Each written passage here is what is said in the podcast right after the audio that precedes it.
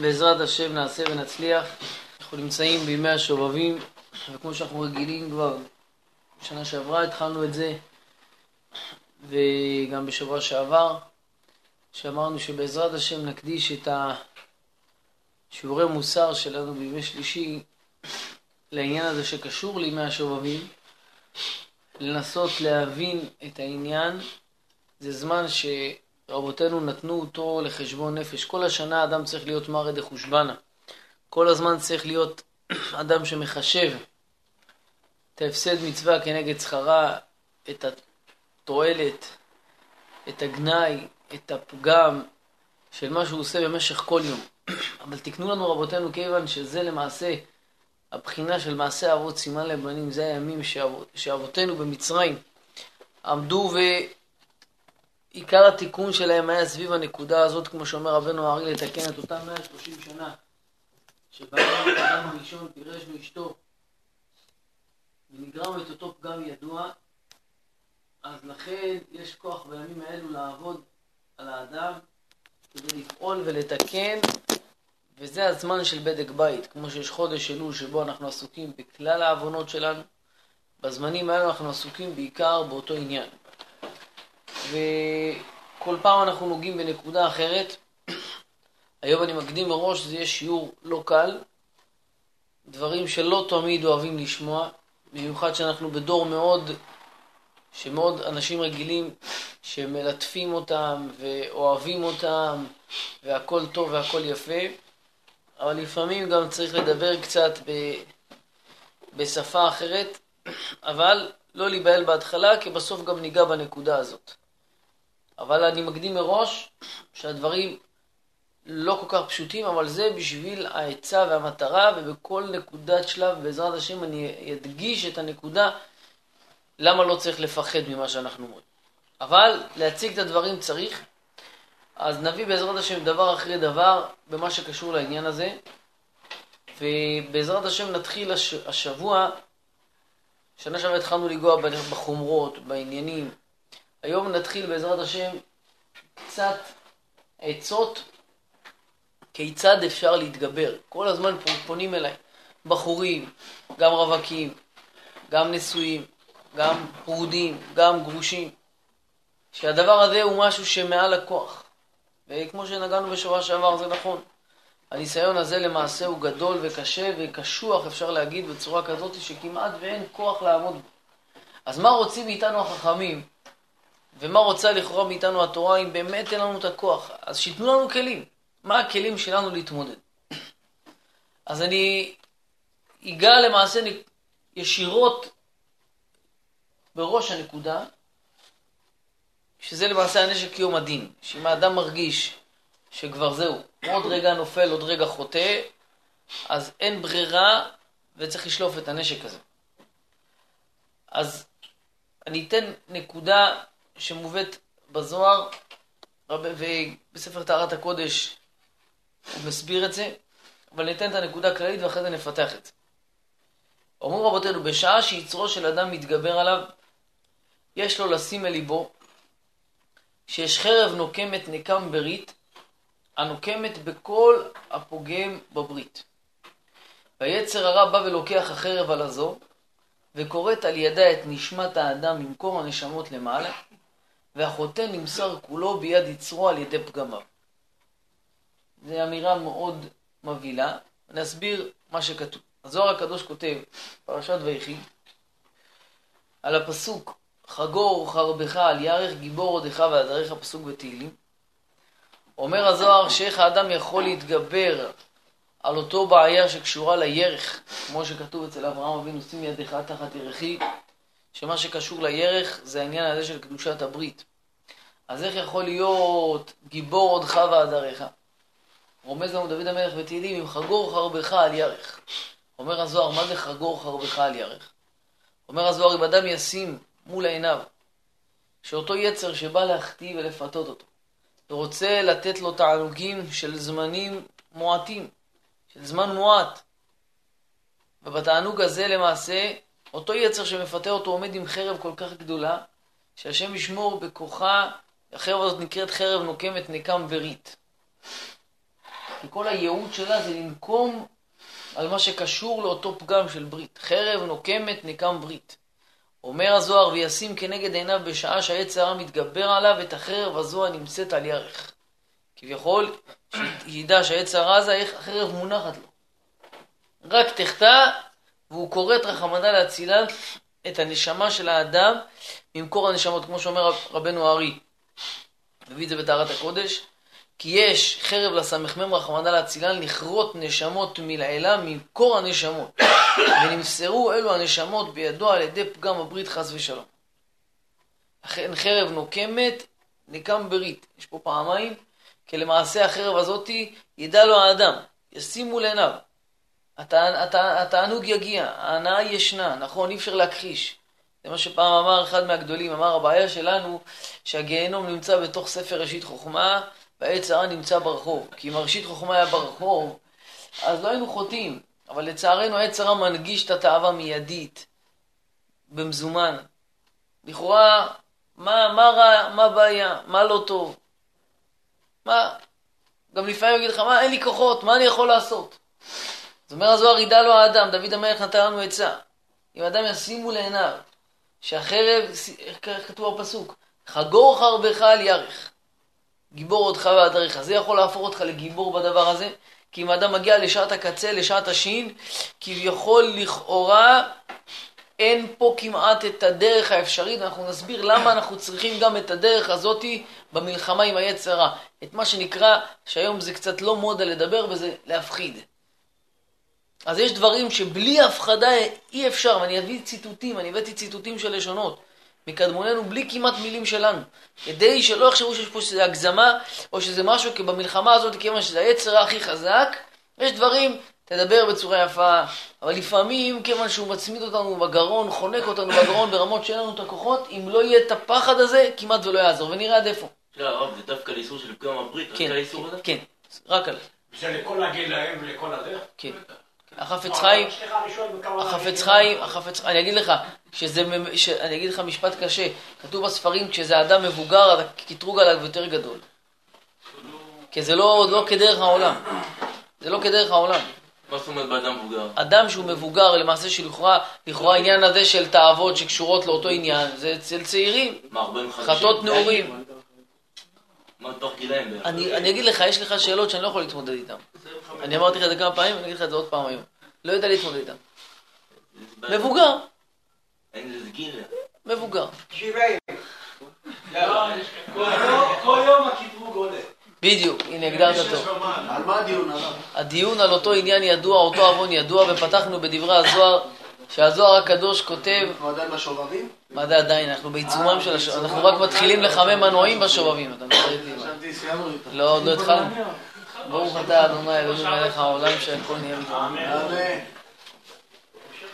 הבאנו את הזוהר פרשת ויחי, שדוד המלך נותן לנו עצה על הפסוק חגור חרבך על ירך גיבור אותך ועד עריך, איך אתה יכול להיות גיבור אותך ועד עריך באותו עניין? אומר אם חגור חרבך על ירך. אומר הזוהר שיש לשטן, הסמ"ם שהוא בא להחטיא את האדם באותו עניין, הוא מגיע עם חרב שלופה. מה הייעוד של החרב שלופה הזאתי? אומר רבנו הארי, לכרות את הנשמה של האדם ממקור הנשמות. אומר הזוהר, אם ידע מה ישים את זה מול העיניו, את המחשבה הזאתי, שה, שהיצר הרע שהוא מגיע אליו עם התאווה הזאתי, הוא מגיע עם חרב, כביכול כמו להבדיל, שהיצר, השטן בא להרוג את הבן אדם, שהוא בא להחטיא אותו בעוון הזה, זה עניין של הריגה ממש. לכן הזוהר הקדוש כותב במקום אחר. אומר שאין שום עוון שהקדוש ברוך הוא מקנא עליו כמו הדבר הזה. אומר הזוהר על, העוון הזה בורא עולם מקנא. יש לו קנאה. כמו קנאה שהוא רוצה לנקום, זה על העוון הזה. ולכאורה ישאל השואל, מה, מה כל כך נורא, מה כל כך חמור? חסר עוונות, למה פה יצאנו מהכלים? אז אולי אני אסביר את זה בכמה מילים, ש, שנבין. מה, מה, באריות? כן, למה כל מה שקשור לעניין הזה עם כל תתיו וסעיפיו ופרטי פרטיו, לכל המשתמע, בלי להיכנס לפרטים. אבל כל מה שמשתמע לזה, למה זה כל כך חמור? ובמילה אחת פשוטה. אני אגיד לכם, אתמול הייתי בחתונה של בת דודה של אשתי, בחורה שברוך השם הרבה שנים חיכינו, כמעט בת 30. וברוך השם התחתנה, והיה היה שמחה גדולה, ושעמדנו בחופה, עמדתי- ביחד עם דוד של אשתי, יהודי צדיק מאוד בבני ברק, דיברנו וזה, אז, הוא אמר לי, מעלה גדולה יש בחופה. אז נזכרתי, עלה לי בראש איזה רעיון שראיתי פעם, וזה יכול, נוכל להבין טוב טוב את הדבר הזה. אמרתי לו את הרעיון שהוא בספר צמח דוד, של רבי דוד מדינוב, הבן של הבני יששכר. שהוא כותב מה הרעיון שבחופה שוברים כוס. יש עניין לזכור את ירושלים. מה העניין? מה, מאיפה המנהג הזה ששוברים כוס? אז אומר צמח דוד שהרעיון של כוס זה, הייעוד של כוס זה להיות בחינה של כביכול לקבל. כוס הייעוד שלו של לקבל, למלות בו. וכביכול אומרים לחתן, מהרגע הזה והלאה, אתה כבר מפסיק לקבל, מהיום אתה רק משפיע. בדרך רמז. אתה יודע, הרב, בג'רבה זורקים כת. אנשים היו צריכים קק. לדעת את זה, הרב. זורקים כת. כד. ככה, זורק אותך, החתן עולה למעלה. זה יכול להיות טוב, למה? כי הרב ישראל מרוז'ין כותב שאיפה זה נרמז, הוא אומר זה נרמז בפסוק הפח נשבר ואנחנו נמלטנו. זה יכול להיות כד זה סוג של פח. למה? הוא אומר כי אם ניקח את המילה חופה, חופה יש בה אותיות פח. אם הפח נשבר, אז מה נשאר רק אותיות ו' וה'. למה אומר רבי ישראל מרוז'ין? כי הגמרא אומרת איש ואישה זכו שכינה ביניהם. איך? באות איש יש את האות י', באישה יש את האות ה', מה חסר? ו' ה'. אז החופה היא משלימה. אז כי יכולים להוריד את הפח, אז ואנחנו נמלטנו יהיה פה את הבחינה הזאת. ככה אמר רבי ישראל מרוז'ין. אבל הפעם זה בחנוכה מתאים 84 חצי. לא, בסדר, זה- המליצה של רמת הנאי ושיץ לחשבון, כן. אבל, אז לא אגיד את זה פה? אה, חשבתי, נו. אולי יש לזה וטו, רק חנוכה ונגמר, אני יודע מה, אולי סגרנו את העניין. אז אתה אומר אפשר, אז אמרנו פה גם. אבל יש פה רעיון יותר עמוק. למה אמרתי לו, כי אם אדם, אם היה כתוב בספרים שאם היינו מבינים מה המעלה שקורה בשעת החופה, יש פה שינוי בבריאה ממש. למה? כי רבנו ארי אומר שאדם שהוא נשוי, אז הוא בחינת האות י', האישה בחינת האות ה'. הוא מוליד בן, אז יש לו את האות ו', כי הבן זה מסמל את ההמשכיות, ואם הוא מוליד בת, זה אות ה' נוספת. אז ככה הוא משלים את שם השם. י' וה' וו' ה'. יפה. אז יוצא שהבן, כל זמן שהוא בן להורים שלו, הוא רק מסמן את האות ו' של מקבל מההורים, מעביר הלאה. זה הרעיון של לשבור כוס, להעביר. אומר אבל בשעת החתונה, האיש משתנה במהות. הוא הופך להיות ו' להיות י'. כי עכשיו הוא מייצר מבנה חדש לשם השם בעולם. זה איש ואישה שזכו שכינה ביניהם, זאת אומרת שיש להם כוח לייצר מחדש בעולם את שם השם. יש בזה על ולכן, אה? על ההורים? יש בזה השפעה עליהם, שמביאים ילדים? ברור, וזה מה שכתוב, אומר רש"י, אומר לפסוק. הגמרא אומרת, הגמרא אומרת, על כן יעזוב איש את אביו ואת אמו, ודבק באשתו והיו לבשר אחד. מה הרעיון? האדם עד היום היה המשך של אבא ואמא. על כן יעזוב איש את אביו ואמו. אתה צריך לייצר מציאות חדשה עכשיו. ודבק באשתו והיו לבשר אחד, מה זה בשר אחד? אומר רש"י, זה הילדים שלהם. הילדים שלהם הם אחד מהם. זאת אומרת, כל ילד מורכב האבא והאמא יחד, כי הם שותפים, הגמרא בנידה מביאה. שלושה שותפים באדם. אז יש בכל ילד חלק מאבא ואמא, איפה הם נהפכים להיות אחד? בילדים שלהם. אז לכן, כן יעזוב איש את אביו ואמו, יעזוב את זה שהוא רק המשך של ההורים, ודבק באשתו והוא יהיה בחינה של משפיע להיות אחד. מה הרעיון פה? הרעיון פה שבורא העולם נתן לכל איש ואישה את היכולת של הבריאה בעולם. הרי כל תכלית בריאת העולם למה היא? מה הייעוד שלה? תכלית של נעשה אדם, כל הבריאה כולה בשביל נעשה אדם. ובורא העולם נתן לכל בן אדם את היכולת לעשות אדם.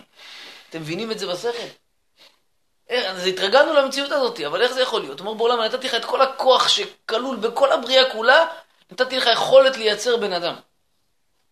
ולכן זה פלא, שהרי אפילו עמלק, כמו שדיברנו בעבר בשיעורים, אתם זוכרים, הוא לא יכול לנגוע באותיות י' וה', כי יד על כסייה.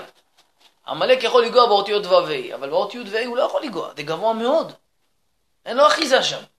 אפילו הוא, כמה שהראשית גויים עמלק והטומאה חזקה מאוד, לא יכול להתקרב למקום ההוא. אבל איש ואישה שזכו, איזה אותיות שולטים בהם? י' וה', זאת אומרת, השמות הכי גבוהים שורים שם, כדי כוח היצירה של העולם, לייצר שם חדש בעולם. זה אפשר להסביר גם כן, ש... ש... אבל גם עמלק מתרבה בתחילה. שמה הוא? גם הוא יש אצלו את העניין של איש ואישה. נכון, אבל הכוח של הבריאה באמת זה לייצר בעם ישראל, כי אתם קרואים אדם, ואין אומות עולם קרואים אדם. מה שגויים מולידים זה כמו שחיות מולידות, אין לזה שום משמעות. אבל מציאות כזאת של להוליד ילד שעליו יעלו, יעמוד העולם, זה החידוש. הרי הגמרא בסנהדרין מביאה שנברא אדם יחידי, למה? כי בשבילי נברא העולם, בשביל אדם אחד. לכן אדם לא יכול לשחק, להגיד, אני, אני אעשה עבירות, לא משנה, יש את הצדיקים שיחזיקו את העולם. לא, אין דבר כזה. הגמרא בקידושין, לעולם צריך אדם לראות את עצמו, כאילו העולם חצי חייב, חצי זכאי. עשית מצווה, הכרעת את עצמך ואת כל העולם כולו לכף זכות. עשית עבירה, הכרעת אותך, אותך ואת כל העולם כולו לכף חובה. זה מפחיד לחשוב על זה. איזה אחריות יש לאדם. זה נכון, אומרת הגמרא, לפיכך ברא העולם, ברא לנו את האדם יחידי. מה זה בשביל ברא עולם? הוא ברא מיליארד של חיות, יברא מיליארד אנשים מכה אחת. למה ברא אחד? שידע האדם שהשווה לבורא עולם לברוא את העולם בשבילו. בשביל אדם אחד. איזה אחריות זאת, כי נכון, אתה צודק, זו אחריות גדולה מאוד. ולכן כשאדם מבין את האחריות, הוא נותן משקל למעשים שלו. לא דומה אדם שהוא יודע שעכשיו הוא, הוא לוקח, אה, הוא יושב ומשחק עם הילדים בחצר בגינה ולוקח מקוש כזה קטן, נותן מכות באדמה לעשות חור. מקום אחד, ומצד שני הוא יושב באותו סיטואציה והוא מנתח מוח, הוא נותן כאלו מכות במוח שהוא פתוח בראש של הבן אדם. מה הוא עשה? אותו פעולה, מה? מה עשיתי? נתתי פה מכות, מה? לא, אף אחד לא התייחס אליי בכלל. פה נתתי, יש, יש אחריות לדבר, זה משנה את התמונה, נכון? וזה הרבה הרבה יותר, כי פה אחראי רק על מוח של בן אדם אחד, פה הגמרא אומרת שאדם יש לו כוח להכריע את עצמו ואת כל העולם כולו. מה הרעיון בדבר הזה? הרעיון, האחריות. כן, אבל למה שוויון? הרי תמיד באדם יוצא או מינוס או פלוס, למה דווקא אז זה- אז שאדם הפוך, אז שאדם ידע שהוא תמיד במצב שוויון ותייצר תמיד ימינה. תמיד תייצר ימינה. כי אדם יגיד, אה, אני הכף שלי מלא, אני מסודר, בוא נהיה רגוע, אפשר קצת מנוחה. בוא ניתן מנוחה, מספיק. רק אברהם בצבא, שיהיו אחרים גם שיעשו, מה רק אני צריך לעשות? מה, מה, למה? לא? אם באדם אומר נמנע לו עכשיו, מהעבירות שעושות לו נכון? מכירים את ההוא שבא אליו, הוא בא להתגייס ושאל אותו המפקד, מה אתה חושב שאתה מתאים לקרבי? אמר לו בטח, אמר לו טוב, מה אתה קורא, אתה עומד במוצב, מגיע לך מחבל מקדימה, אומר לו דורך את הנשק, יורה בו, טוב, אתה דורך, עומד במוצב, מגיע לך מחבל מקדימה ומאחורה, אומר לו דורך את הנשק, יורה קדימה אחורה. אומר לו, אתה רואה בשלושה צדדים. אומר לו, מה, עושה בזריזות שלוש. אומר לו, מה קורה, אתה רואה איך גם מצד רביעי ומסוק מעליך. אומר לו, "אה, רק אברהם בצבא. אי אפשר דבר כזה, אתה לא יכול להפיל עליי את הכל. לפעמים האדם חושב, מה, כל התיק נופל עליי, אז פה אצלנו כמה שהבדיחה מצחיקה. אצלנו זה אמיתי. זה התיק הכל עליך ויצר על הגדול. גם. נכון, בשביל זה, אבל מה. אבל זה היופי, זה היופי שאמר אחד מהצדיקים, שהמזל שלנו, שהצדיקים לא חשבו שהם צדיקים. כי הם היו חושבים שהם צדיקים, לא היו כותבים לנו ספרים. אבל המזל שהם חשבו שהם לא צדיקים, אה? היו מפסיקים באמצע. בדיוק, הנועם אלימלך עם כל הקודש קודשים שלו, וזהו אחז שהוא רק בהתחלה, איך, המוטו של, הס- של הספר נועם אלימלך זה שאברהם יושב פתח אוהל, עוד לא התחלנו, כל מה שעשית עוד לא התחלת את העבודה בעבודת השם. זה הגישה של הנועם אלימלך. לכן זה נקרא ספר של צדיקים, כאילו רק מי שמרגיש את עצמו קצת מקודם יכול לקרוא בו, כי אחרת הוא יכול להישבר. כי אתה רואה מושגים בנועם אלימלך שלפעמים קצת... אה, אז שאלה איפה האדם נמצא. אם האדם במצב ככה שכל יום הוא, ביום אחד הוא שש פעמים נפל ועלה וירד, אז זה מומלץ לו ספרים יותר אה, מחבקים. אבל אה, כן, כל אחד לפי עניינו. הרב. אם באדם נמנע מהעבירות שעושות לו מלאכים בכמויות, כמו לשון הרע וגם דברים כאלה. והוא מתעסק במצוות שעושות לו הרבה מלאכים לא משנה, זה לא קשור, לא קשור. אפשר שזה... אומר התומר דבורה, שתי מחלקות נפרדות. כן, אבל יש עכשיו יותר זכות. אז אני מסביר. לך, יש שתי מחלקות נפרדות, יש לי שתי מפעלים. מפעל אחד אני מייצר בו כל היום, אה, מייצר מטוסים, מייצר מכוניות, מייצר עולם. מצד שני, יש מקום שאני רק יורד טילים ומפציץ. זה שיש לי אלף מטוסים, זה לא אומר שלא החרבתי בינתיים חמשת אלפים ערים. אבל פחות. זה לא קשור לפרעה, זה זכאי- שתי מחלקות, זה שתי עולמות נפרדים. יש עולם שהאדם עושה עבירות מחרים אותו, יש עולם שהאדם מצוות מתקן אותו. לפעמים האדם אומר לכאורה, בוא נגיד, בוא נביא יעשה שקלול, בוא תעשה קיזוז. היום עשיתי 150 מצוות 50 עבירות, נקה לי 50, תן לי 100 נקי. נקה את ההוצאות דלק של המשלוחן, את הבלאי, תן לי 100 שקל נקי של ה... נכון? ככה עושים בדרך. כלל. סגור את החוב. אז אין דבר כזה, אומר תומר דבורה. למה? כי בורא עולם אוהב אותנו, מרחם עלינו וחס עלינו. שחלילה וחס לא לבזבז לנו ולו מצווה אחת. לא חרם? אם היינו מבינים מה זה מצווה אחת והקטנה ביותר שיכול להיות, היינו, נדבק לנו הלשון לפה על עצם הבקשה הזאת בכלל. מה האדם יכול לקבל על מצווה אחת? על מצווה אחת, וכמה פעמים נתנו את האמירה הזאת של רבי ישראל מסלן, שאמר שהיה שווה לבורא עולם לברוא את כל העולם כולו. כל הששת אלפים שנה הזה, בשביל שפעם אחת יהודי, פעם אחת יהודי אחד יגיד ברוך הוא ברוך שמו. פעם אחת. היה שווה את כל זה. ועדיין אומר רבי ישראל סלנט, אלף ברוך הוא ברוך שמו זה לא כמו אמן אחד. ואלף אמן, זה לא אמן יהיה שמר רבה אחד, ולא אלף אמן יהיה שמר רבה לא שווה מילה אחת של תורה. ככה אנחנו מרגישים. ככה אנחנו מרגישים. אז לא? יפה, רק מה, אדם, אדם טיפש, סליחה על ההגדרה, הוא לפעמים אומר, קח את העבירות בזה. אומר לו, חביבי, בוא ננקה לך קצת כביסה, תקבל את כל השכר שעשית. מה, אתה משוגע, אתה רוצה לקחת מיליארד דולר לבזבז על סוכריה? למה שאני אתן לך? אם אני אתן לך, אומר בעולם אני אכזרי. לפעמים הרי אדם עולה לו איזה מחשבה, בעולם תן לי על משלחת שלמדתי. תן לי איזה פעם אחת בלוטו, נסתדר, נשלים עוד חמשת אלפים משניות אחרי זה, מה הבעיה? אבל תן לי את המשנה הזאת במזומן. זה, זה, זה הטעות. כי אנחנו לא מבינים מה הערך של מצווה, שכר מצווה, בעיה על מלא כמה פשט. אי אפשר. כי אם בור עולם גם יאסוף את כל העולם כולו ביחד, לשלמנו על מצווה אחת, אי אפשר. אי אפשר. טכנית. זה לא, זה לא, זה לא תשלום אפשרי. עזוב מסונב לשנה ועל פידו. אה? מסיים לשונב, על פניו... לעבוד. אה, לא, זה כי הם בעיה אחרת. הם תמחרו את זה ככה. הם חושבים שזה השכר. אז יפה, אז בור עולם לשונאיו משלם ככה. אתם חושבים שזה השכר? קחו. כל עוד באדם הוא הדין הזה... לא יכול לסגור לך את כל הפינות. מה. כן, נכון. הרב, אבל אמרת, אני- האדם עושה מצווה, זה לעצמו הוא עושה עבירה, לעצמו הוא עושה. נכון. אז איפה כאילו השם, כן, הבן אדם יכול באמת לעשות לקדוש ברוך הוא? לא, אז יפה, שאלת בחור. שאלת טוב. תכלית בריאת העולם, לפעמים אני עושה, אני אומר, אני עושה לעצמי. נכון? אבל בוא אני אסביר לך מה זה הלעצמי הזה. תכלית בריאת העולם זה להיטיב. מה תכלית ההטבה? אומר המסילת ישרים בהקדמה. תכלית ההטבה זה שהאדם יתעדן על השם, יתענג על השם וליהנות מזיו שכינתו. התענוג הכי גדול של בורא עולם זה שיהודי יצליח להתעלות מעל כל המחיצות וההפרעות ויחבק אותו. זה ההנאה הכי גדולה שיכול להיות לבורא עולם. שיהודי מצד עצמו, בכוחות שלו, יתעלה על כל הניסיונות, על כל ההתמודדויות, על כל הקשיים והנפילות, ולא יתייאש, ויטפס מעל כל זה עם השיניים, הוא מחזיק בשיניים לטפס על ההר, והוא מצליח, ובסוף מחבק את המלך, זה התענוג הכי גדול שיכול להיות לבורא עולם. אבל זה ההנאה שלנו. אבל בורא עולם, ההנאה של בורא עולם זה שאנחנו נדבקים בו. הבנו את הרעיון. ברור שאנחנו פועלים לעצמנו. רק בורא עולם כל כך הרבה רוצה להיטיב לנו, ואנחנו במעשינו מונעים את זה. אז ככל שאנחנו מתעלים ומתקדמים, מתקרבים אליו, יכולים להגיע לק- לקרבה הזאת. ככל שהקרבה יותר גדולה, הוא יכול להיטיב לנו יותר, אנחנו לא מפריעים לו להיטיב לנו. זה ההנאה שלו. וזה מה שאומר קדושת לוי, איפה זה נרמז? הוא אומר שבתלמיד חכם צריך שיהיה שמינית שבשמינית שבגאווה. מה זה שמינית שבשמינית? איך הגענו למספר הזה בכלל? מה יש בזה? סתם. אז אומר, אומר, אומר קדושת לוי, ששמינית, המידה השמינית זה ספירת הבינה. ובינה שם נמצאת השמחה. אז כשאני אומר שמינית שבשמינית זה כאילו שמחה שבשמחה. מה זה שמחה שבשמחה? אומר קדושת לוי, שילכו יגיד האדם, כמו שאמרת קודם, מה אני כבר עושה? את מי זה מעניין? למי זה חשוב? אז הוא לא יבוא ויעשה. אבל אם האדם ידע, חביבי, בשעה שעכשיו נפלתי 150 פעם היום, בפעם ה-151 התאפקתי, בזמן הזה בורא עולם וכל פמליה של מעלה שמחים. אבל מה הם עושים עם המאה חמישים פעם? זה עניין אחר. כמו שאמרנו, שתי מחלקות נפרדות. עליהם, לא, כבר נראה בדיוק מה יקבל האדם. ייקחו חוט ומחט, עבה, ויעברו, שתי וערב יעברו. אבל זה לא קשור. זה יש גבול לעונש. יש גבול לעונש, אבל לנצח השכר שהוא יקבל על הפעם המאה חמישים ואחד הזאתי, אומר הגאון מווילנה, אין מלאך ובריאה יכולים לשער. שאדם קודם כל מפלג את זה לשתי קבוצות, שמבין שזה שתי חלקים, ולא מערבבים שמחה בשמחה, לא מערבבים פרה בפרה, וחסד השם עלינו שהוא לא מנקה. שהוא לא מנקה. אגב, שפעמים שיש מצוות שיכולים להימחק מעבירות מסוימות, בתורה זה קצת יותר קשה למחוק, אבל נגיע לזה עוד בהמשך. אולי לראשונות, לא? גם יותר לראשונות, ויש פעמים ששאלה באיזה מצב הוא עושה את, ה, את, ה, את, ה, את המצווה.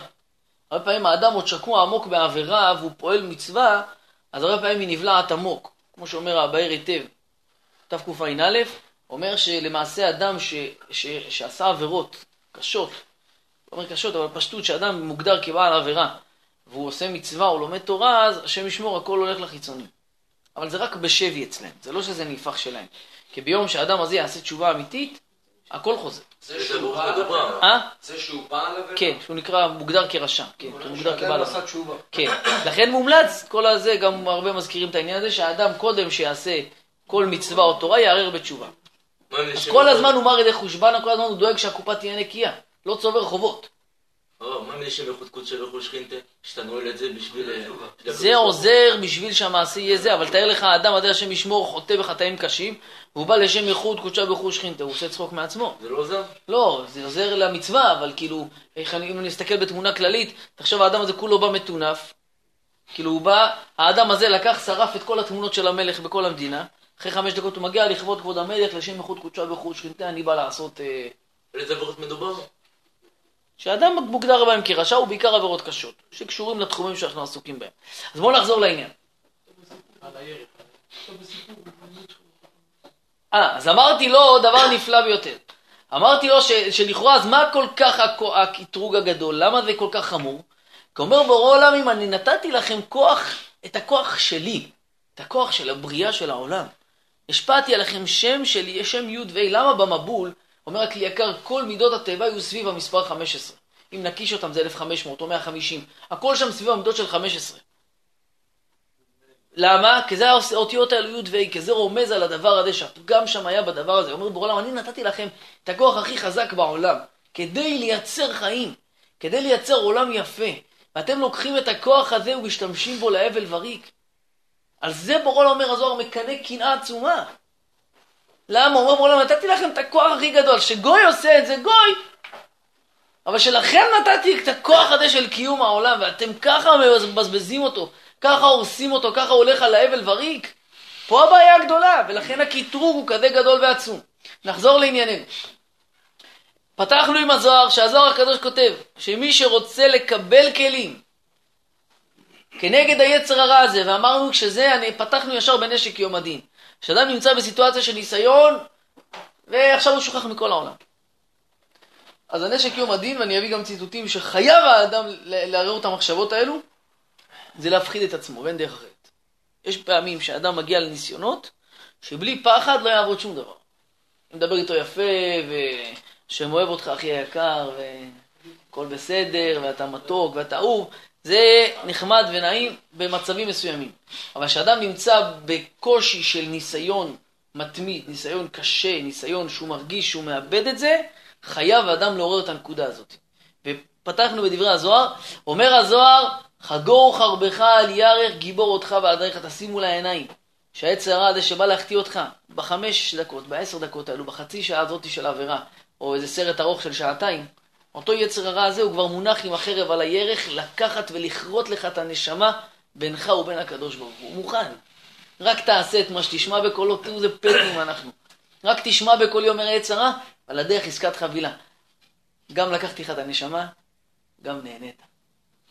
בהצלחה. מה, על כל העבירה צפייה נעימה, אה? על כל העבירה לא, על מדובר? העבירות האלו. אה, דווקא אין. כן. פעם. אם תשאל את זה 60 פעם, אתה לא... אוקיי, שאלתי. שם יש- חלק אחר. כן. כל הזמנים, כל הזמנים אותו דבר, מה שהיה לפני עשרות... אז אתה שאלת קודם שאלה ולא עניתי עליה. אז כתוב בספרים, שכשאדם מבוגר ולא יודע מה זה מבוגר, רק ככה כתוב מבוגר, התביעה עליו יותר קשה. כי כשאדם צעיר, אז זה, זה, זה הטבע, משיכת האדם, הבהמיות שבו יותר חזקה, התאוות שלו יותר חזקות. אז לא שהם מתחשבים, אבל זה שונה. אבל על מישהו גם מבוגר, וגם זה, זה לא כדרך העולם, האדם הזה צריך להביא את עצמו לדבר הזה, אז שם התביעה למעשה יותר גדולה, אז רואים שהם באיזה גיל, ודי אם נראה מה שהחפץ חיים, שפעם הוא נכנס הבית ונכנסה המנקה, והוא חשב שהוא איתה לבד בבית, הוא היה בן 90 אז, חולה, הוא קפץ מהחלון. אמרו לו, רבה, היא, סליחה על הביטוי, גם מבוגרת, גם נראית כמו הצרות של כל עם ישראל, ואתה גם מבוגר וחולה. אמר להם העץ הרע ברגע אחד יכול להפוך אותי לצעיר ואותה לצעירה ויפה. אל תדאגו לעץ הרע, אל תדאגו לו אם החפץ חיים רעד מפחד, מה אנחנו נגיד, אה? איי, איי, איי. הצעירה. הרב, למה הוא קפץ מהחלון? שיצא מהדלת. אסתר המלכה גם. מהפחד. אמר אם אני נשאר פה עוד דקה אני חוטא. אם האדם רואה אש בחדר, הוא היה יוצא מה... אדם, אדם רואה אש, הוא מתחשבן, אני אצא מהדלת, אני אצא מהזה. אדם רואה אש בחדר. איזה במאי, תראו מה יש פה, אין דברים כאלה. מפיק, במאי, עורך. אם לאדם יש אש, אש בחדר, הוא יוצא מהדלת שלום? מעניין אותו מאיפה? אנשים קופצים מקומות, לא אכפת להם, יש פה אש, לא רוצה להישרף. חיים מרגיש את זה הרבה יותר מאש.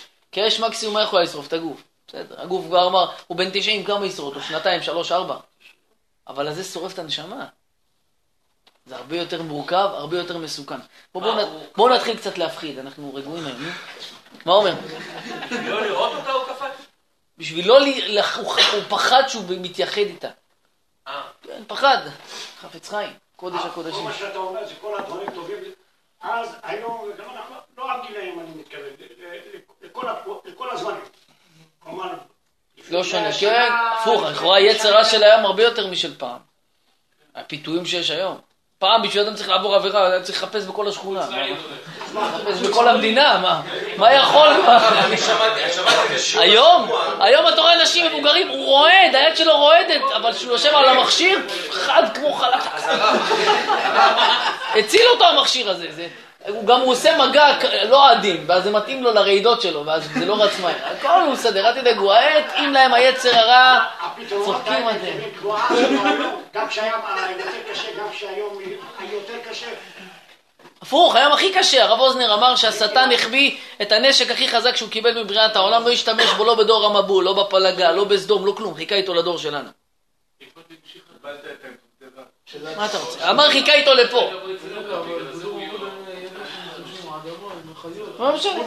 בסדר. היום אנשים משוחררים יותר, אמרו למה צריך את זה? כי- כי להם לא היה, זה הבעיה, לא היה אופציות. היום לצערנו יש אופציות. אה? לא היה תנאים לעבור. בדיוק, אז היו צריכים להשתגע בשביל לעבור את העבירה. היום רחמנא לצילן. השם ישמור יציל. טוב, בואו נמשיך. אומר הרב, התבונן האדם. אני אומר את כל זה לא בשביל להפחיד, אפילו שזה יפחיד אתכם. המטרה היא שידע האדם, כשהאדם מגיע לניסיון, שיציף את זה ואני אסביר גם למה, אבל כבר, קודם נפחיד. אומר הרב, התבונן... האדם כי בעבור עוון זה יבואו עליו רחמנא להצילן צרות גדולות ונוראות ומכאובים רבים כפי שיעור חטאיו אם בעולם הזה או בעולם הבא או בגלגולים הבאים ובזה ימנע עצמו מן החטא. וזוהי העצה היחידה המועלת לאדם בעת תגבורת התאווה. כי כל אחד ירא ומפחד מצרות רעות רחמנא להצילן עכשיו אני רוצה לקרוא לכם קטע מהקריינה דיגרתא, מכתב של הסטייפלר, אביו של רב חיים קניבסקי, שהיה קודש קודשים, אבל תראו לאיזה רזולוציות הוא ירד, תראו מה זה גדולי ישראל, לא יאומן, כמה שראשם בשמיים, אבל איך הם נמצאים באדמה עמוק עמוק, יודעים להבין את נפש העם. אומר הסטייפלר ככה, בקריינא דאיגרתא בחלק א', מכתב י"ד: יודע ומכיר האדם בדרך כלל, שעל ידי העוונות פוגם נוראות בעולמות העליונים. ושאר ענייני יראת שמיים המבוארים בספרים הקדושים.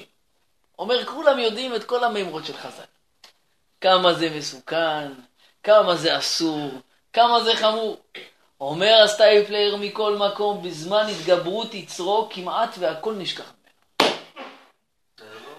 כמה שזה אמיתי. וכמו שאמרו חז"ל בסוף פרק ג' דנדרים ל"ב עמוד ב' דבעידנא דיצר הרע לית דמדקר לה ליצר טוב. היצר הרע שהוא משתלט על האדם, היצר הטוב זה אפילו לא המלצה. אוויר. ונעשה כאיש מגושם אשר לא ירגיש עניינים רוחניים. אבל לפני זה בשיעור הוא היה באורות, הוא היה בעניינים, שמע דברים נפלאים, איזה דרגות אתה! שי, מגיע לבד ובייחוד עם אותו מכשיר, והעולם מת. שוכח מכל היקום כולו, אין עולם! אומר הסטייפלר אבל, יראת העונש כשקבוע בליבו שהאנוש יענש. אם האדם יחדיר לעצמו חביבי, אתה תשלם על זה. אתה תשלם על זה, וואה תשלם על זה. ויהיו לו רחמנא להצילן צרות גדולות ונוראות מחמת העוון. אם בעולם הזה, אם בעולם הבא, אם בגלגול שני, מכל מקום הוא עצמו מקבל, זה הוא עצמו, גם כשזה גלגול שני זה הנשמה, אתה מרגיש את זה, בלי משחקים. הוא עצמו מקבל עונש רב אמר על כל דבר פשע, אומר ידיעה זו בכוחה לעצור גם בהתגברות התאווה. למה? מה ההיגיון בזה? למה? למה אם אני יודע על המעלות הרוחניות שאני אשיג זה לא יעזור לי בעת התגברות התאווה? ואם אני אפחד זה יעזור לי בהתגברות התאווה? תראו איזה מבט של גדול בישראל, איזה מבט, איזה שכל ישר. אומר הסטייפלר, הרי בזמן התגברות התאווה אז הוא בגדר איש מגושם. הרי חז"ל אומרים שהאדם שעובר עבירה הוא נהיה כמו בהמה. אבל אין שכל. אומר הסטייפלר, ומכל מקום, גם איש פשוט מאוד מפחד מצרות נוראות ומכאובים רבים. גם בהמה מפחדת. אם זה פחד, אומר הסטייפלר, גם בהמה יכולה לפחד. אומרת אש, אני לא מתקרבת לאש, היא יודעת, לא מסתכנת. אומר האדם צריך להחדיר לעצמו גם את הנקודה הזאת של הפחד מהקדוש ברוך הוא. מהפחד מהעונש, נכון, למה צריך את זה? אומר זה נשק יום הדין. שאם האדם מגיע למציאות שהוא מרגיש, שכח את כל המימרות של חז"ל, שכח את כל המעלות, שכח את הכל, ישלוף את הכרטיס הזה. אומר, זה גם פרה מפחדת מזה. גם הבהמה שבו תפחד מהדבר הזה. לכן ידע את הדבר הזה, את הדבר הזה צריך לדעת. לא שאדם כל היום מכניס את עצמו לפחדים, לא. אבל צריך לשמור לעצמו בכיס את המידע הזה, את הנשק יום הדין הזה, אה?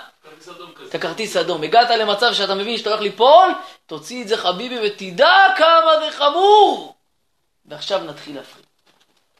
אומר הרב, ישים לנגד עיניו ריבוי העונשים שיסבול אחר מיתתו בייסורים קשים ומרים, ובכמה גלגולים בבהמות, חיות ושרצים, ויאמר בליבו, האם כדאי עבור הנעת רגע לסבול כל אלה? שווה את זה. בשביל הנאה של חמש, עשר, חצי שעה, שעתיים. זה שווה. תראה מה יש לך על המשקל. מה אתה מקבל על זה? זה בלי משחקים, זה מקבלים. אין פלפולים, זה אף אחד לא מתווכח. זה מה יש. שווה לך את זה? אומר בספר טהרת הקודש, שמירת הברית, פרק א', לכן, אחי חביבי, זכור ושקול בנפשך מה תפסיד בהפסד הנעת רגע, חס ושלום. וכמה גלים וגלי גלים יעברו עליך, וכמה גלגולים בבהמות וחיות ושרצים. מוכן אתה להתגלגל בעבור זה? וגם אחר כל הגלגולים ואחר הגיהנום עוד לא תיפטר בזה. כאשר הבאתי לאל במאמרים הקודמים בספרי הרמ"ק ז"ל, שאחר כל הגלגולים ואחר משפטי הגיהנום הנוראים, אינו זוכה להיכנס לגן עדן כמשפטי יתר הרשעים. זה סטייל אחר, העבירות האלה. רק מוכרח להתגלגל עוד פעם בצורת אדם, אולי יזכה לתקן מעשיו. אבל שהבן אדם שוכח את זה. גם את הפחד שוכח? לא, זה, את הפחד גם שוכח. אז יפה, בשביל זה אמרנו פחד, אין מה לעשות, זה לא פחד. עכשיו, פחד אחד גם ישכח, אבל היום נעשה כמה פחדים. כדי ש... שאם ישכח אחד...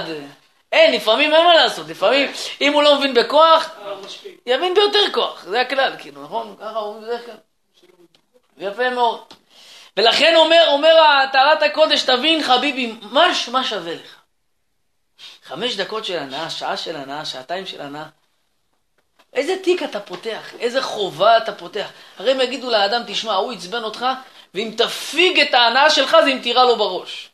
זה אולי הנאה של פריקת כעס של דקה. 25 שנה תשב בכלא, כמה אנשים לא יורים באנשים בגלל הפחד הזה? הרי תשאל אנשים ברחוב, אם לא היה עונש על אם היית הורג את הרחוב, כמה רצח היה באמצע הכביש כל יום? אה? מה עוצר אותו? הפחד, יושיבו אותו כמה שנים בכלא. מדברים פה על שנים, 20, אז הנה ההוא יצא לו מזמן 40 שנה, ישב שם, איך שרד זה, איזה כוח יש להם.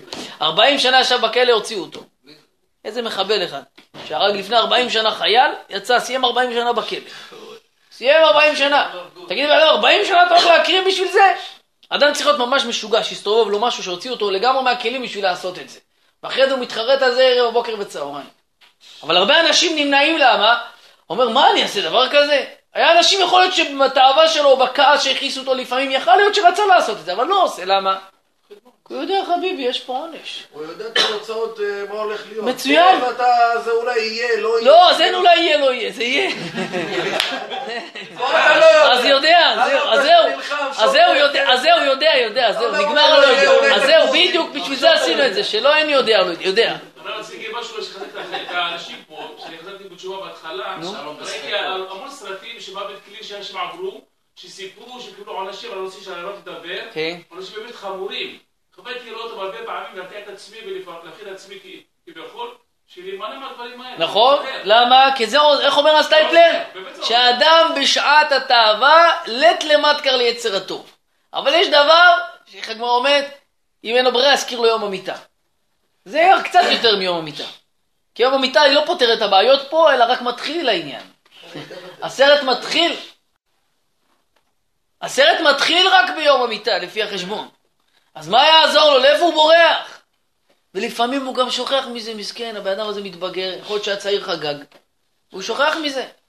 והוא אומר, לכאורה הוא בסדר, הוא גם הולך, הוא עושה צדקות, עושה חסדים, עושה מצוות, יכול להקים ארגוני חסד, ולהקים שיעורי תורה, ולהקים הכל. אבל יש לו איזה תיבת פנדורה של כמה שנים יפות שהיה צעיר, מה שנקרא בעוונותינו, ועם התיבה הזאת, אם הוא לא יפתור את הבעיה בעולם הזה, שפה זה בקלות מאוד מאוד מאוד מאוד מאוד, ועוד מאה פעמים מאוד ביחסית למה ששם, לפתור את זה, אם לא יעשה את זה פה, אין דבר נעלם ממך ואין נסתר מנגד עיניך. הכל גלוי וצפוי לפניך. ולא רק זה, זה הרבה יותר מזה. אז בואו נתקדם. הרב, שיעור כזה צריך לתת לנערים צעירים. לא לאנשים שכבר עברו לנו. אז זה הפוך. בסדר. לא, זה, אז הפוך, אם לא שמעת כל אחד שפה עבר את זה. לא שמעתי מה שאמרת את המשפט שאמרתי עכשיו. אני אמרתי עכשיו את המשפט שאנשים לפעמים אומרים, עברתי את זה לפני 20-30 שנה, מה זה קשור בסדר, אליי? עברתי, אבל אתה- אני אז אומר... אם האדם לא יתקן את זה גם כשהוא עכשיו מבוגר. כן, יתקן, נו. אבל צריך להתחיל מההתחלה.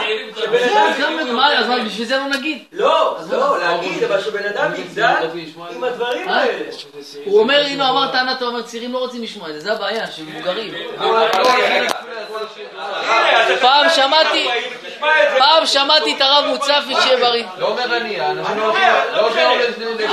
לתפילת בן אדם בן אדם חגג כשהיה צעיר. כן, עשה תשובה. נכון. פרש מאותה עבירה. זהו, לו. כל שנייה שבוע, אז פעם אחת. אם לא, אז מה?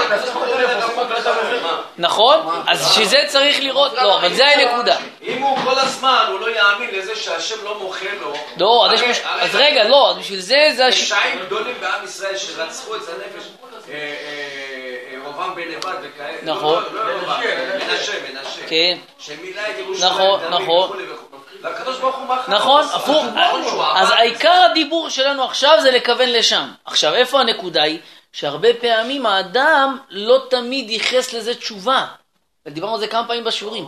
לפעמים האדם אומר, אם חזרתי בתשובה, זהו, פתחתי דף חדש. אין דבר כזה, זה עבודה בעיניים. מה זה לא דף נקי? דף נקי זה כשהאדם עבר עוון עוון עוון שלו, פרט פרט, התחרט עליו, התוודה, עזב את החטא, ואם צריך כפרה עליו ספציפית, אז יהיה כפרה ספציפית. שנייה, אבל אם בן אדם אומר מיום שנבראתי עד היום הזה, הוא מקבל חרטה על כל המעשיו הלא יפה, התחלת זה טוב. לא עכשיו בפרט כל דבר. אז קודם כל הוא שצריך. להיות בפרט, אבל אם לא זוכר רגע, בכלל. לא, אבל עד היום. רגע, בכיפור, דף לא, לא. חלק, לא? אז אני אגיד לך איפה הבעיה בגישה הזאת. כי, כי אדם שמבין שזה הגישה, אז האדם הזה מראש יתכנן, מה הבעיה? בוא נחגוג 20, 30, 40, 50 שנה, מתי שהוא נתפקס, נבוא לאיזה שיעור של חזק. אז יפה, אבל איפה... לא, כי אדם חושב שתשובה זה בדיחה. לא, לא, אני אומר כשהגישה היא, ולכן מה אני מסביר? שבתשובה יש כמה חלקים. בתשובה יש את החלק של התשובה עצמה, שזה החרטה, וידוי, עזיבת החטא, קבלה לעתיד, שקודם כל הבסיס זה עזיבת החטא, זה בסיס. אחרי זה יהיה חרטה, אחרי זה וידוי וקבלה לעתיד. זה פרט ראשון, חלק ראשון. אבל יש פה אותה עוד בעיה, וזה הנושא של כפרה. ובפרט בעוון הזה הכפרה היא מורכבת. אם אתה רואה שרבותינו בכל מקום אפשרי שמו לנו אזכור של אפשר לכפר על זה, תגיד על זה בת- בתקע בשופר גדול, גם בטבילה במקווה, וגם בלימוד תורה כזה, וגם בקריאת שמע על המיטה. ולמה? לכאורה למה כל כך הרבה? אלא רואים שהקלקול הזה, ראינו ראינו מה קרה, מה אומרת טהרת הקודש. תראו מה הוא מדבר פה, גם אם מתגלגל כל הגלגולים האלו, יעבור את הגיהנום. זה לא יעזור להם, כן יבוא לפה ויתקן פה. רואים שזה זה לא עוד קלקול. זה הנקודה, שזה לא עוד קלקול. על מה הרב מדבר? על מעשה, על הבטה, על הסתכלות? מה, מה? בוא אז. בגדול, בגדול, אז נסביר. אתה אולי הרב מדבר אחד שחוץ המקום הלך ונאף לא, לאו דווקא, אז זהו לאו דווקא. בן אדם שעכשיו מסתכל דוגמה, ועכשיו הוא חזר בתשובה.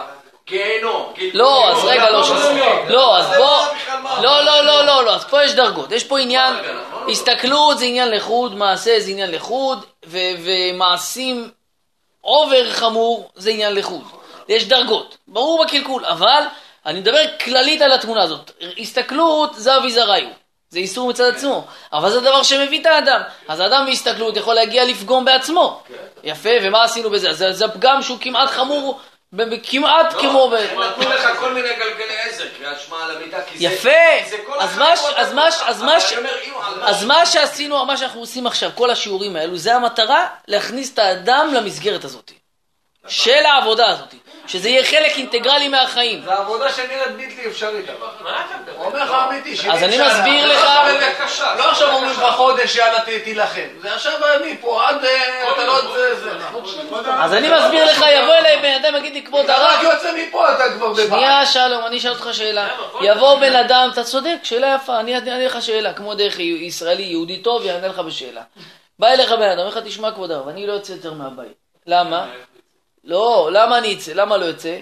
תקשיב, מה, אני מעכשיו יכול 70 שנה קדימה לא לראות במי שיתחיל איתי ברחוב? לא יכול, כבד עליי. תגיד לי רק חודש אני לא יורה, סגור, אבל אם אתה אומר לי, אחרי חודש וחצי אני חייב לראות. מה אני אגיד לו? תענה לי, מה אני אגיד לו? יש לאדם צורך, מה? לראות בבן אדם? לא, לירות באנשים, אבל? הוא אומר לך, אבל מעצבנים אותי. תשאל כל בן אדם תקין ברחוב. לא היה, אם לא היה, לא איסור ולא כלום ולא נתבע על זה בבית משפט. כמה אנשים היו בינתיים כבר נעלמים? הרבה אנשים.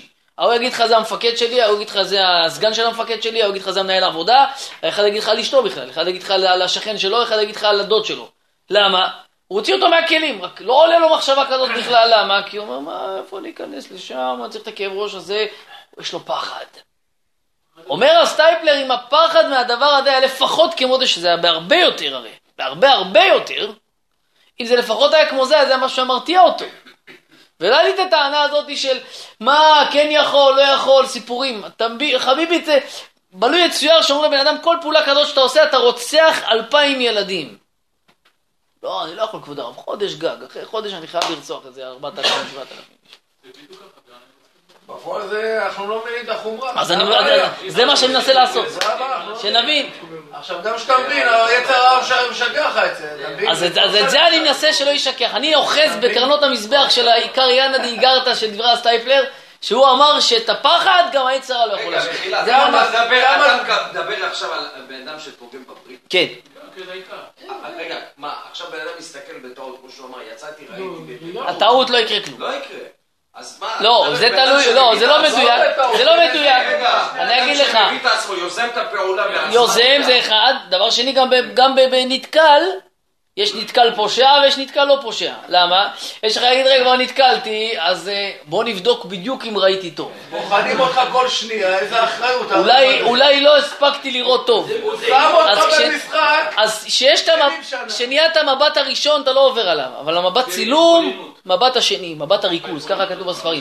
המבט שאדם מתרכז, גם תדע לך, המבט שראית בחטוף לא תזכור אותו. אבל ברגע שרצית לראות, וזה עניין של החלטה של אלפית השנייה, אם אתה שם או שם, אם להזיז את העיניים או לא להזיז את העיניים. מהירות האור זה מהירות 300 אלף קילומטר בשנייה. זה מהירות האור, זה הראייה, זה המהירות. זה להחליט באלפית השנייה הזאת אם אני נותן מבט נוסף כי לא ראיתי ברור, השאלה יש פה פריצות או שבכלל אפשר לראות זה שום דבר, כאילו, הוא נהיה משגיח כשרות של עצמו פתאום. בואו נראה אם יש, אם יש פה בכלל על מה לעבור עבירה, בואו נראה אם אה, שווה לבזבז על זה לאו מהתורה או שזה לא, אין פה כלום בכלל. אתה נתת כמה ראיות, צוחק שלום. גדולים לפחות טוב. רע. נכון, לצחוק, ומה שהם עשו בעצם, הם עשו רע, זאת אומרת, כאילו, עשו גדרים לעצמם. כאילו, כל מיני דברים... מאיר, רב מאיר בעל הנס. רב מאיר בעל הנס אחרי שהתגרה ביצר הרע. הגמרא מספרת, רב מאיר בעל הנס, קודש הקודשים, רב מאיר בעל הנס התגרה ביצר הרע. היה צוחק מעוברי עבירה, מה אתם נורמלים? איך אתם עוברים עבירה בכלל? מה, איך אתם עומדים? מה אתם? איפה אתם? אמר לו יצר הבורא עולם תן לי אותו ביום אחד, אני מסדר לך את העניינים. בקיצור, אומרת הגמרא, בא, בא לרב מאיר בעל הנס היצר הרע, אבל בכל תוקפו וגבורתו. ונדמה לו מעבר לנהר. תראה איזה צחוק עשה ממנו. כי אישה יפה, הכי יפה בעולם. והיא קוראת לו גם. אומרת לו, רב מאיר, בוא. יאללה. בוא, יאללה בוא. הוא בקיצור, אומרת הגמרא, עוזב את התלמידים שלו, מחפש ספינה לעבור. אומרים לו, רבי, לאן אתה ממהר? יש שם איזה שיעור אחורי הצהריים? לא שומע אותם בכלל. בקיצור, אומרת הגמרא, לא היה לו ברירה, לקח קרש, התחיל לקפוץ לנהר. אמיר בעל הנס. פחד פחדים, רחמנא ליצלן. באמצע הנהר הוא שוחה במלחמה להגיע לצד השני, נגלה אליו היצר הרע, אמר לו, תדע לך שאלמלא היו מכריזים בשמיים, היזהרו ברב מאיר ובתורתו, הייתי מחטיא אותך והורג אותך. אז פעם הבאה אל תזלזל בי. אומרת הגמרא מאותו יום, אמר להם רבי מאיר, אל תיתנו לי להתייחד עם הבת שלי אפילו. לא, הבת שלו! כן, הבין מה זה יצר הרע.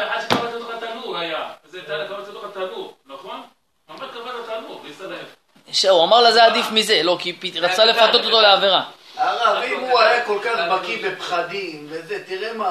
לא, תראה ש... איך- איך לא. אז בוא נגיד ככה, בוא נגיד ככה, הוא אמר טוב. אתה מתגבר, הוא בא לך לא. יצר הרע זה צריך לדעת. היהודי צריך להאמין באמונה שלמה ותמימה, שבעולם הוא לא יכול לקבל ניסיון שאין לו כוח לעמוד בו. אין דבר כזה. אין מציאות שאדם יקבל ניסיון שאין לו כוח לעמוד. רב מאיר, הוא התגרה. אמר, מה, יצר הרע? אז אמר לו, בעולם בוא אני אראה לו מה הכוח שלי. תפתח לי את הנצרה, מה שנקרא. פתח את כל המנוע, נתן פול גז. נתן פול גז והראה לו בדיוק מה זה יצר רע, שיכל להפיל את האדם הראשון, יכל להפיל את עם ישראל אחרי חטאי, במתן תורה, נכון, יפה, אבל באמת, אלמלא הקדוש ברוך הוא עוזר, אינו יכול לו, ויש לנו את הקדוש ברוך הוא שעוזר לנו, וברור לנו יותר חזק ממנו. אז הנקודה היא שאדם צריך לאחוז בזה, ואדם צריך לדעת ולהאמין שאני בסיטואציה של ניסיון שיש לי כוח, כי אם לא היה לי את הכוח, לא הי... מה יקרה אם אני אעשה כמו מטה בן חרס? לא, לא דורשים את זה מהאדם. סליחה? לא דורשים את זה מהאדם. בורא עולם רוצה שנחיה ונתגבר.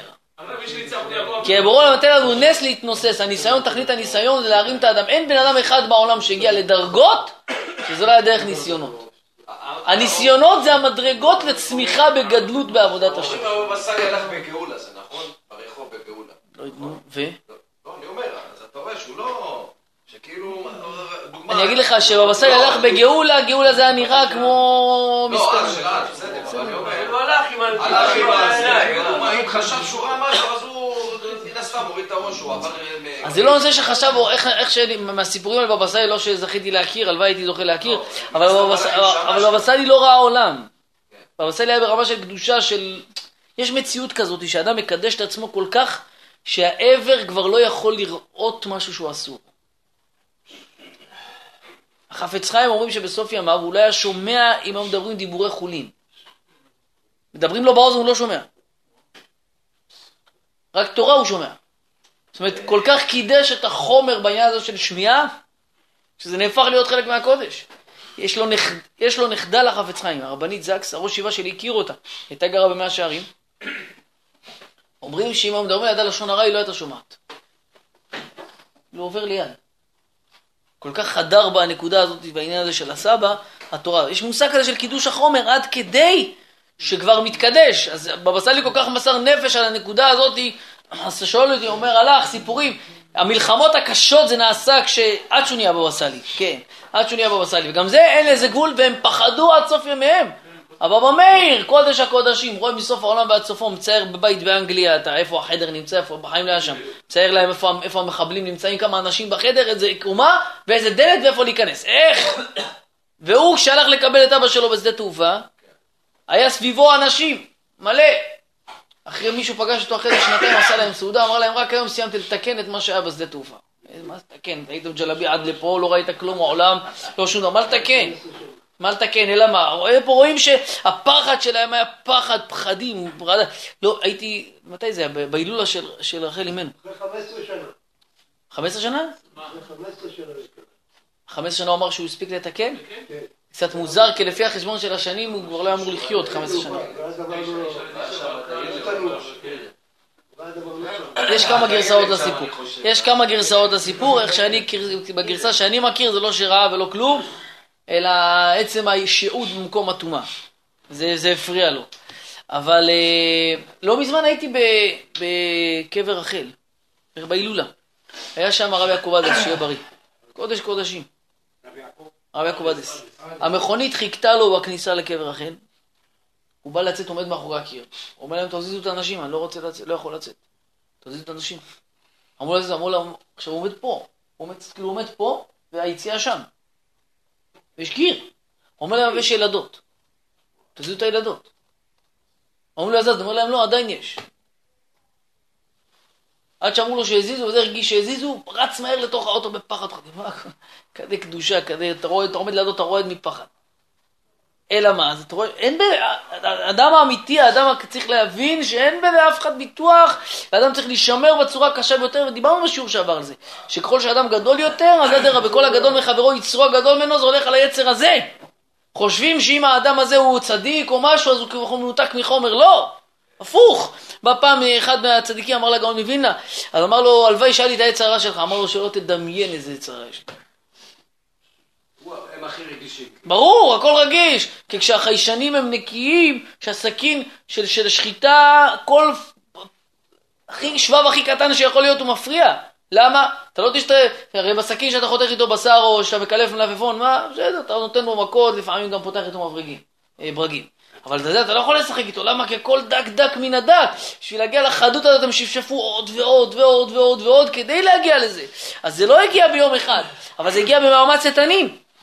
אז, אז, אז, אז מתאמצים על זה. אז נכון שאין לאף אחד אחריות וצריך שמירה לכולם, אבל לנקודות צריכים לשים מול העיניים, שאין דבר כזה ניסיון שאין כוח לעמוד בו.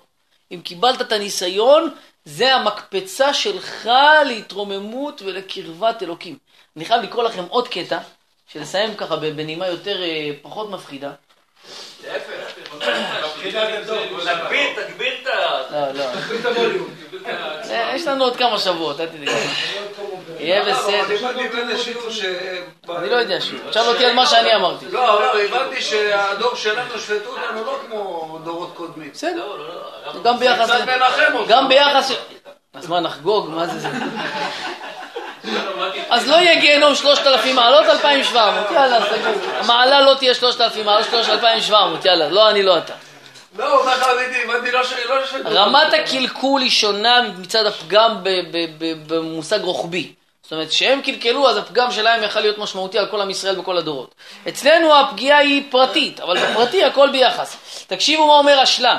שלה הקדוש על מסכת יומא בדרך חיים, בתור חת ומוסר בעוד קמ"ח. אומר השלה, מה יכול לתת לאדם כוח לעמוד בניסיון? אומר יצייר לו האדם, סיטואציה בשמיים, בורא עולם משתיק את כל השמיים, מכריז כרוז, אומר להם, בני היקר פלוני אלמוני. אני רוצה להעלות אותו בדרגה, רוצה לרומם אותו, אבל בשביל זה אני חייב לתת לו ניסיון. בואו ונצפה כולנו אם הוא הולך לעמוד בניסיון הזה או לא. יודע שמצלמים אותו. אומר השלה הקדוש ככה, האדם צריך להרגיש כל ניסיון שיש לו. כמו שהשם אמר לאברהם, אומר לו, אני מתחנן אליך, קח נא, בבקשה, אל תעשה לי בושות. אני כינסתי את כל פמלה של מעלה כדי להראות להם איך אתה עומד בניסיון. אומר השלה, ככה ידמיין האדם כל ניסיון שהוא עומד בחיים. כל פיתוי עכשיו בשמיים כולם צופים.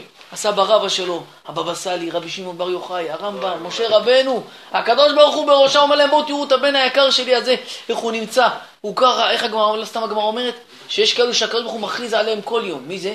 רווק הדר בעיר ואינו חוטא. אדם רווק שאין לו אישה, שהוא דר בעיר והוא לא חוטא. זה, בורא עולם מתפעל מזה, הוא עושה על זה כל יום בשמיים מסיבה. בואו תראו, גם היום הוא לא חטא. בואו תראו, גם היום הוא לא חטא, ותראו איזה פיתויים, בורא עולם יודע איזה פיתויים יש לו. יודע מה רמת הניסיון, יודע את הקושי. אבל בורא עולם כל כך שמח, הוא מתפאר בזה. תארו לכם, אומרים לאדם, אומר, אומר השלה, אפילו הרשע שברשעים, אם היה יודע, אפילו הפחות שבגרוע עם ישראל, אמרו לו, עכשיו אתה עומד בניסיון בשביל... כולם עכשיו, מה, אני מקבל פה כוחות? תביא, אף אחד לא מפיל אותי בעולם. תראו לך, אומרים לו בחיישן, אומרים לו, תשמע עכשיו, אתה עומד בניסיון עכשיו, כמו ההוא סיפרנו לכם עליו פעם. ההוא ש... שבא לרב, אמר לו, הרב, אני כל דבר מתעצבן, לא יודע לעבוד מידת הכעס. אמר לו, הרב, אני אתקן אותך, אל תדאג. בקיצור, יצא בחוץ, אמר לו, שב פה. יושב בחוץ, שהוא לפני שסגר את הדלת, אמר לגבאי, לך תנסה לעצבן את הבן אדם הזה. טוב, הגבאי יוצא, נתקע לו ברגל, אומר לו, סליחה, אדוני, מצטער. עכשיו, אם זה היה מישהו אחר, היה תופס אותו, שובר אותו על ארבע, מכניס אותו בקופסה. אבל הוא בקיצור, הוא עוד פעם מעצבן אותו, סוחב אותו לשם, תעבור לי פה, אתה מפריע לי, שב מכאן, תעבור פה, איזה שעה ככה מטרטר אותו. אחרי שעה קורא לו הרבי, אומר לו, תשמע, חביבי, איזה עצבני, אני לא ראיתי בן אדם רגוע, רגוע כמוך, אמר לו, מחילה כבוד הרב, אבל אני שמעתי אותך שאתה אמרת לו, שיעצבן אותי, אז בגלל זה, אמר לו, חביבי, אל תשמע אותי. כל פעם שאתה בניסיון תשמע שבורא עולם אומר לעץ הרע, לך תנסה אותו. מה ההבדל? זה המציאות.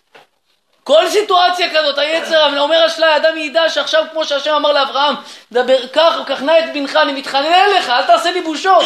אני עכשיו מכריז, הבן יקר הזה שלי, הבן האהוב הזה שלי, תראו איזה כוח יש לו עומד בניסן, אני רוצה לאתר אותו בעיטורים, רוצה לרומם אותו, רוצה לתת לו כלים, רוצה לתת לו ישועות, רוצה לתת לו הצלחות, הרי מה שאדם יכול להשיג, נראה בעזרת השם בשבוע הבא, כמה שאדם יכול להשיג בהתגברות בניסיון, אי אפשר להבין. אויביו נופלים תחתיו, יכול לזכות לניסים. למה? כי ברור העולם לא בא אלינו בטרוניה. אומר ברור העולם, אם הצלחת לעמוד ככה בניסיון, תתקבל בהתאם, אין משחקים. אז-? אה? בניסיון שבתחום הזה. אה. כי הכל בהתאם, כל ניסיון, אבל בזה בעיקר. כי אנחנו רואים, אם בעבירה האדם יכול להחריב את העולם, אז אם הוא מתגבר, אז אומר בורא עולם, טובה, מידה טובה, מידה פורענות פי 500. אז ההשפעה הטובה שיכול להיגרם מזה, אין- לה אין סוף, אדם יכול לשער. איך שהוא מסיים את הניסיון, הוא יכול לבקש בקשות. ברור, זה שעת רצון גדולה. אה, רבי אהרון רטה כותב שאדם שעומד בניסיון ומתגבר, אומר אין שעת רצון גדולה מזה. אין. כל השאר, כל השאר, אומר שכינה שורה בו. הירושלמי מספר על רבי עקיבא שהיה באמצע שיעור. ועבר, הוא אמר, מה זה האור הזה שהיה פה? מה זה האור הזה שהיה פה? רצ, רצו, ראו בן אדם, נראה פשוט, נראה בן אדם ככה אפילו לא... קראו לו, רבי עקיבא אמר לו, מה זה, איך יש עליך ככה אור? ככה, ככה, אמר לו, תשמע, אני פשוט היה לי אישה, השם ישמור נשואה, שרציתי בה. וכל פעם פיתיתי אותה, פיתיתי אותה, פיתיתי, עד שבאנו לעבור את העבירה, היא אמרה לי, מה, מה יצא לך מזה? אתה תעבור עבירה? ברגע האחרון יר- ירדתי מהעניין הזה. אמר לו, זהו. הוא אומר, תדע לך, מעד יש לך ברק בתוך הפנים. כמו אור, השכינה שורה עליך. מאז איך קראו לו נתן צוציתא. למה? שיש לו ניצוצות של אש מהפנים? אבל מה, תראו איזה דרגה הוא הגיע. היא אז ברגע האחרון אמרה לו, "ת- תצא מהעניין, תרד מזה. כמה השפעה שנהיה לאדם הזה בגוף. האדם מתחיל להעיר, הפנים שלו נהיה פרוז'קטור. למה? השכינה, כי כל התגברות כזאת זה הוא אוכל את החומר. כי קשה מאוד להתגבר. אז כל זה הג- הגברה של הנשמה על הגוף, דיברנו על זה עשרות שיעורים. זה עיקר המאבק שלנו בעולם. הגברת החומר, הנשמה על החומר. זה, זה הייעוד של המאבק שלנו בעולם, כמה יותר הנשמה שולטת. ואם אדם עומד בניסיונות כאלו קשים והוא מתגבר, אז כל ניסיון כזה הוא משמעותי. וואי, אי אפשר להבין בכלל, הוא, הוא, הוא יוצר מציאות של... הוא, הוא מח- מזכך ומזכך ומזכך ועוד ועוד ועוד ועוד. כמה כוח שיש. אז בואו נסכם, ראינו למעשה שתי, שתי רובדים. רובד אחד זה הנשק יום הדין, שאם קורה לאדם חלילה וחס ניסיון בתחום הזה, וקוראים, בני אדם אנחנו, קוראים ניסיון, אין ברירה, שופים את הנשק יום הדין. שימו לעיניים שלך חביבי, מה שאומר טהרת הקודש. מה יעזור לך נשמה חביבי, שתי דקות, חמש דקות, שעה, שעה הנאה. אתה תשלם על זה אתה והנשמה שלך וצאצאיך, ואנחנו נראה עוד דברים קשים מאוד בזה. שהאדם הזה לא רק הוא אוכל מזה, הילדים שלו אוכלים מזה, וכל כל צער שקיים לאדם בעולם, בדרך כלל זה מהעוון הזה. כל צער שהוא, בו, בילדים, בהכל. אותו עוון שקשור לפגם הברית. אותו העוון הידוע. כשאומרים העוון ידוע, זה עובר העוון, העוון, הזה. ולכן ידע, אומר, אז מה יעזור? אומר הקרן הדיגרת, אומר הסטייפלר, מה יעזור? אבל הוא שוכח, אומר, אם האדם יחדיר לעצמו את הפחד, גם בהמה מפחדת. גם כשאתה תהיה בדרגה של בהמה שעכשיו רוצה לעבור עבירה כזאת, הבהמה מפחדת. אבל צריכים לזכור, מכריזים בשמיים, בורא עולם אומר, יאללה, בואו, הוא עומד בניסיון, אני רוצה לתת לו מתנות, אני רוצה להעניק לו שפע, רוצה להוציא אותו מהחושך הזה שהוא נמצא בו, להרים אותו, אבל המדרגות זה הניסיונות, אין מה לעשות, ככה מתרוממים למעלה. וידע לו האדם, אין מישהו אחד שאתם רואים גדול בעולם שלא עמד בניסיונות. אין. אין מדרגות אחרות, אין מעלית. כל מי שרואים אותו גדול וצומח ועולה ומתעלה, זה אך ורק כי הוא עמד בניסיונות. אז יש שהצליחו ויש שעלו ויש שנתעלו. אין לאף אחד ביטחון. לכן צריך זהירות מזה כל הזמן. אבל תדע לך, חביבי, בעולם אוהב אותך, הוא מצפה, הוא מייחל בכיליון עיניים. הלוואי ובני היקר יעמוד בניסיון. בעולם מתפלל על זה בשבילנו, הלוואי שיעמוד בניסיון. כולם מצפים. נו תעמוד! זה ייתן לנו בעזרת השם את הכוח לעוד שבוע לפחות. עד שבוע הבא נשתמע בעזרת השם, השם יעזרנו.